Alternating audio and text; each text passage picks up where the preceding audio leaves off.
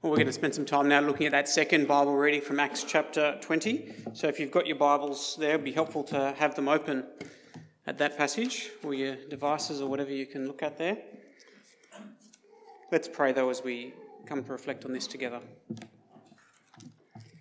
Heavenly Father, we do thank you that you are not silent, but in fact that you have spoken to us and we pray this morning in particular that you'll help us to so value the preciousness of knowing that our Creator has spoken and to want to hear what you have to say to us, to want to be revived and refreshed and encouraged by these words. And we pray that that will be what happens together this morning. Amen. I should say also there will be a chance for questions a bit later on, so any questions that come up on the way through, just kind of make a mental note of those and um, you can ask them a bit later on. It seems to me that at this time of year in particular, that whenever I ask someone, How you going? the answer more often than not is busy. I don't know if you find yourself giving that answer or you find yourself hearing that answer when people ask that question, but that seems to me to be the prevailing kind of mindset. I was at the shops the other day and I was chatting with a guy who was serving me at the shops, and I asked him how he was looking forward to Christmas. You know, I was, I was just trying to kind of get a conversation started that maybe would give an opportunity to talk about Jesus. But for him, looking forward to Christmas was all about what he hasn't done yet. This is a young guy, a teenager, uh, but it was all about, I haven't finished the Christmas shopping, there's so much still to do. That's what looking forward to Christmas was about for him. And I suspect that that guy's probably not that different to a lot of us. The overwhelming experience of the Christmas season is busyness. Now, that's entirely understandable. There's a lot going on at this time of year. We're trying to pack a lot of extra things into our already busy lives. But at the same time, you know, what a tragedy it is when the stress of busyness at Christmas distracts us from the very thing that Christmas is meant to be about. You know?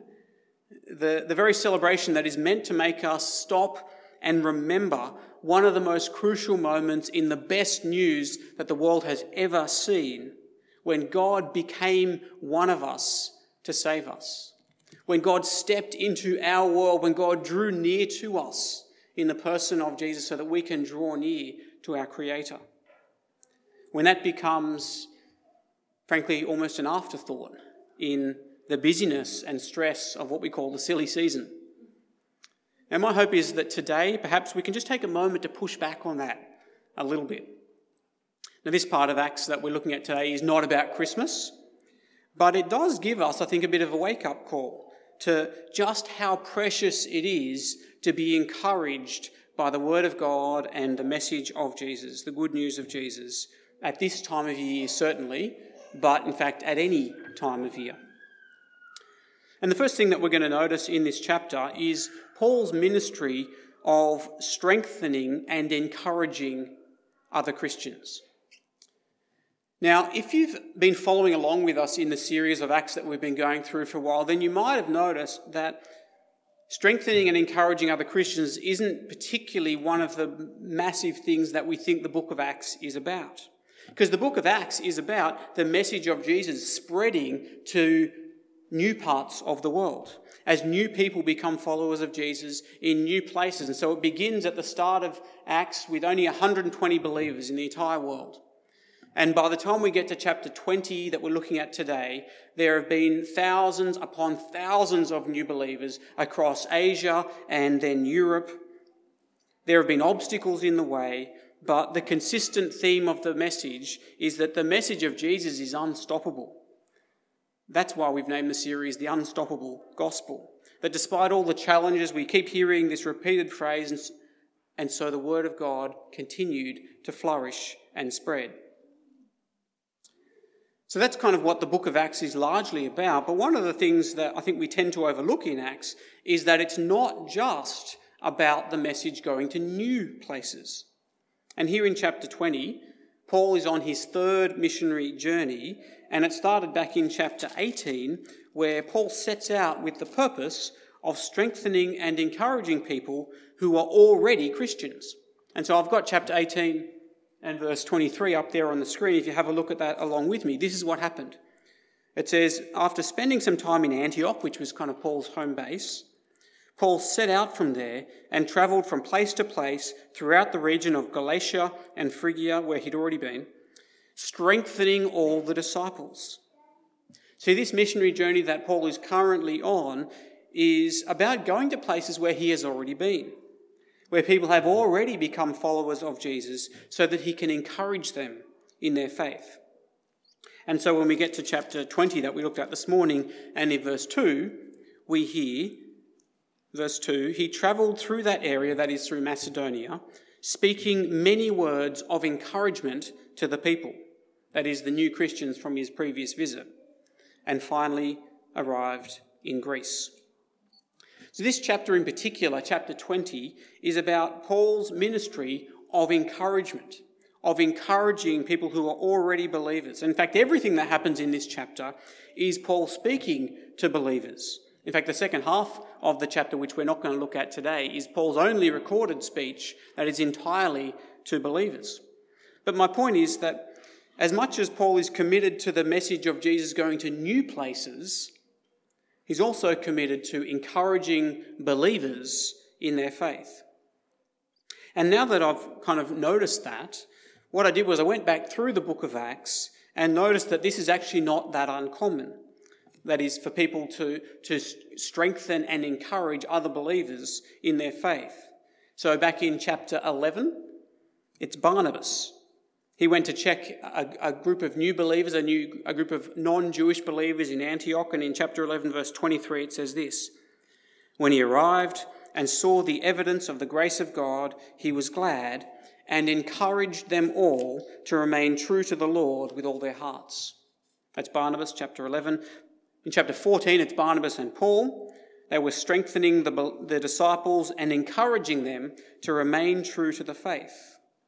We must go through many hardships to enter the kingdom of God, they said. So that time it was particularly encouraging them in the face of difficulties and hardships to keep going in trusting Jesus even when it's hard. And in chapter 15, it's Judas and Silas. In uh, chapter 15, verse 32, it says, Judas and Silas, who themselves were prophets, said much to encourage and strengthen the believers. So, encouraging and strengthening was actually a theme that is going through the book of Acts. And that brings us back to chapter 20, where Paul is in Macedonia speaking many words of encouragement to the believers. See, Paul knows that just as important as people putting their trust in Jesus, so he goes to tell people about that, is for those people to keep going in trusting Jesus in the long term. That they trust Jesus to the end. And that requires being, being strengthened and encouraged in faith. And as I said, that's the purpose of his current missionary journey. And that's really the theme that we're looking at today. What it looks like to have this, this commitment of being strengthened and encouraged, and strengthening and encouraging others. And in verses 7 to 12, the second part of our reading today, we get, I think, a little snippet of what that looked like in the city of Troas.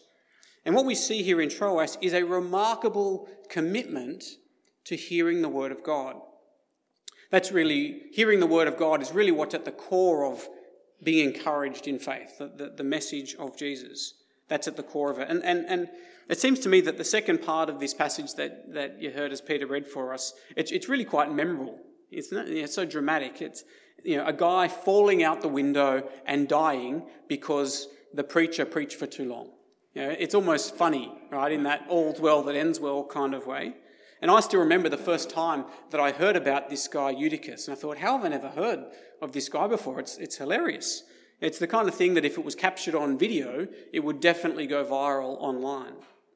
You know, poor Eutychus, he's probably had a hard day's work. You know, church on Sunday was Sunday was a work day, and they would have come to church after a long day of work, and this was a long meeting, right? It would have started probably at sunset, and by midnight, Paul is still speaking. He literally says Paul talked on and on, and you can kind of imagine it going on and on and on. And by the time it got to midnight, Eutychus was really feeling it.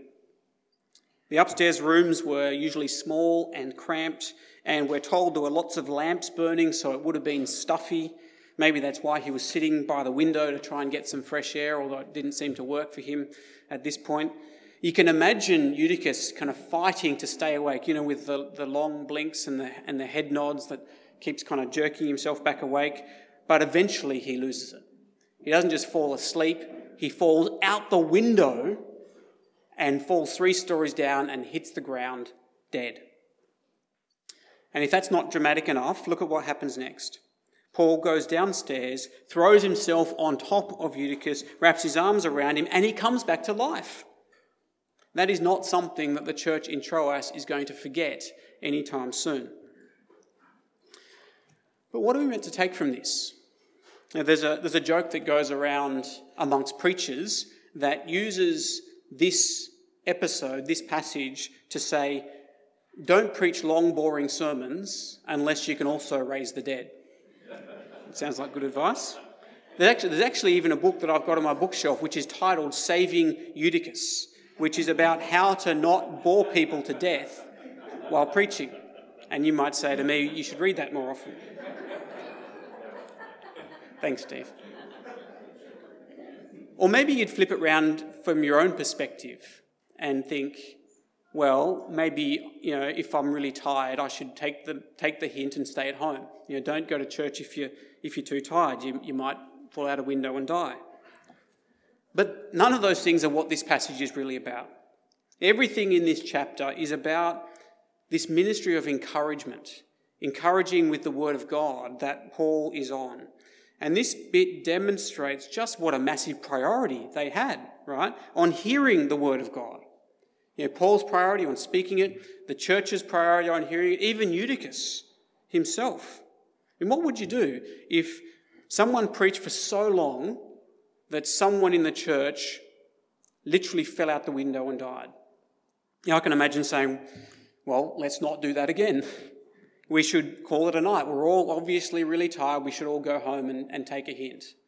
And in fact, from now on, maybe we should have a rule that church shouldn't go for so long and the preacher should stop talking sooner. Now that's, that's a good idea, right? But that's not what these guys did. Did you see what they did in verse 11? They went back upstairs, had something to eat, and kept going till morning. They went back for round two. Even Eutychus stayed till morning. Even though Paul had a long journey ahead of him, he was leaving for his trip that, that morning. His priority was on speaking the word of God to these people in, in Troas, and he stayed up all night to do it. And even though Eutychus was so tired he fell out the window, the church's priority was hearing the word of God, and they stayed up all night to hear it. Yes, this event also involves a miraculous healing, and it places Paul's ministry in the same line as some of those Old Testament prophets. You might have heard of Elijah and Elisha, who did similar miracles to what Paul did just then. And the Apostle Peter also did a similar miracle, and all of that puts them in the line of the ministry of Jesus, who has the power of life and death. So we have that going on here. But this is also a story about being committed to hearing the Word of God. Yes, there was a particular urgency in this situation because Paul was leaving them that day and he wanted to make the most of the time that he had left with them. But even so, their priority is clear, right? These guys put such a massive premium on hearing the Word of God. And think about it how much easier is it for us to be able to hear the Word of God in church, in Bible study groups, in our own homes, wherever we are. We can take our Bibles with us, we have them on our phones, we have them printed. But I wonder sometimes whether the easiness that we have is kind of offset by our apathy. You know, church will still be there next week. Bible study will still be there next week. My Bible will still be there on the shelf tomorrow. The world won't stop spinning if I miss a day or miss a week. The Christians in Troas did not want to miss out on hearing the word of God, not for a few hours' sleep. They had something precious and they knew it. We have Netflix and social media and Christmas shopping to do, and a dozen other things that take our attention and our time and our interest.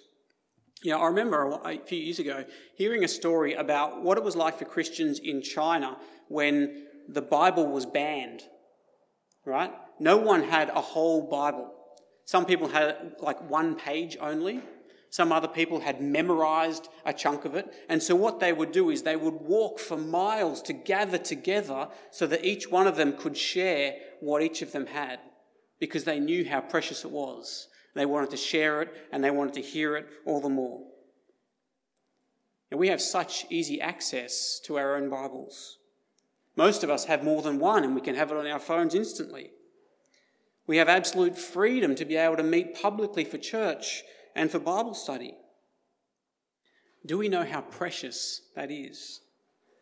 Or is it just another burden that I need to cram into my already busy week and my already tired day?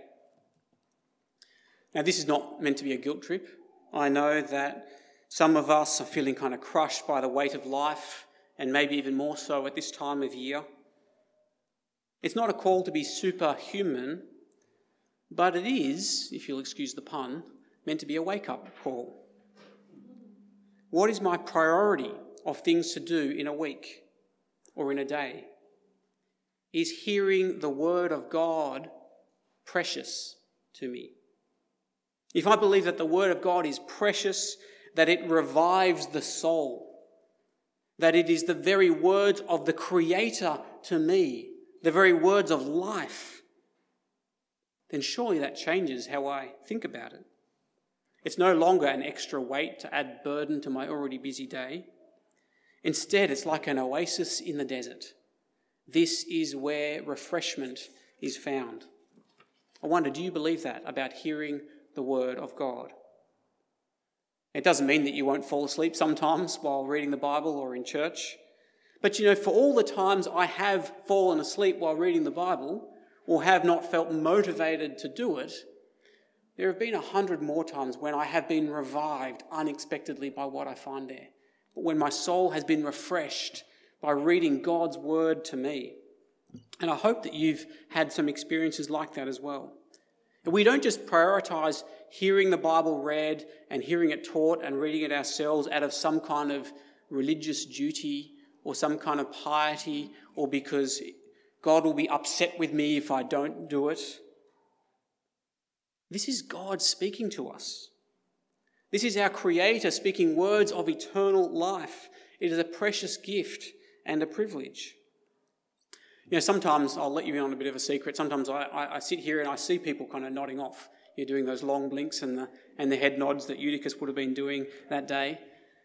Or in Bible study. You know, we've got this really comfortable chair in our house and I remember years ago, I was in a Bible study group where we just had to have a rule if you're tired, you don't get to sit in that chair. In fact, one guy was just permanently banned from sitting in that chair. He had to sit in a straight back chair all the time because people would fall asleep in it. But you know, most of the time, when I stand here and I see people kind of struggling to stay awake, or even in Bible study when people are falling asleep, I'm actually encouraged most of the time because I think well, you're that tired, but you still wanted to be here. You're that tired, but you're still keen to meet with other Christians and to hear the word of God. That was Eutychus. He was so tired, he fell out the window and died. But even that didn't stop him and the rest of the church from listening to the word of God through the rest of the night. What an example for us that is to be people who are committed to hearing the Word of God, the precious words of life that our Creator speaks to us. And the last comment that I just want to make briefly is just returning to this idea of being committed to a ministry of encouragement, and particularly to be committed to encouraging other people. See, it's not just the Apostle Paul who has a ministry of encouraging others to persevere in their faith. I've already mentioned that in Acts there's Barnabas, there's Judas, there's Silas as well. And in fact, we are all commanded to do this, encouraging others with the Word of God. And if you were here in our series on the topic of church back in October, you might remember that the last one in the series, we did talk about the, the idea that each one of us have a responsibility to be speaking the words of God to each other so that we can be encouraging each other and building each other up. And so this is just kind of coming back to, to that idea. The Word of God is the source of encouragement, but each one of us are to be the vehicle of that encouragement as we speak these words to each other. There's a, there's a classic verse in the Bible that is well known for the command and the responsibility that it gives us to be encouraging each other in the Christian life. Actually, I'm not even sure that we looked at it in our series on church, but it's Hebrews chapter 10, verse 25, and it goes like this Let us not give up meeting together, as some are in the habit of doing, but let us encourage one another, and all the more as you see the day approaching. Let us encourage one another as we see the day when Jesus will return, when we see that approaching. Yeah, one of the images of the Christian life is that it's like a race. In fact, like a, like a marathon. Now, I've never run a marathon and I have no intention to ever do so. But you don't have to, I think, of run a marathon to get the idea that it's long and hard, and you need to have some kind of vision of the end of what you're heading to in order to be able to persevere when it's difficult. But the key thing about running the marathon of the Christian life is that we do it together. Right? We do it with other people who are running with us. We have someone alongside us to spur us on, to keep us going when it's hard, to remind us of the destination that we're heading towards, to let us know when we might be heading off track so that we head back on track. Maybe even to put a hand on our back and help us up a hill when we're finding it too difficult on our own. That's what the Apostle Paul was doing for the Christians in Troas in that near fatal night of the long church meeting. That's what Barnabas and Judas and Silas were doing in other places. And that's what we are called to do for each other. And this time of year, Christmas time, is purpose built for these kind of encouragements. The message of Jesus is built into Christmas. It's what Christmas is about. That God loves you so much that he stepped into our world to become one of us for our sake. Your Creator became one of us. He humbled himself for you.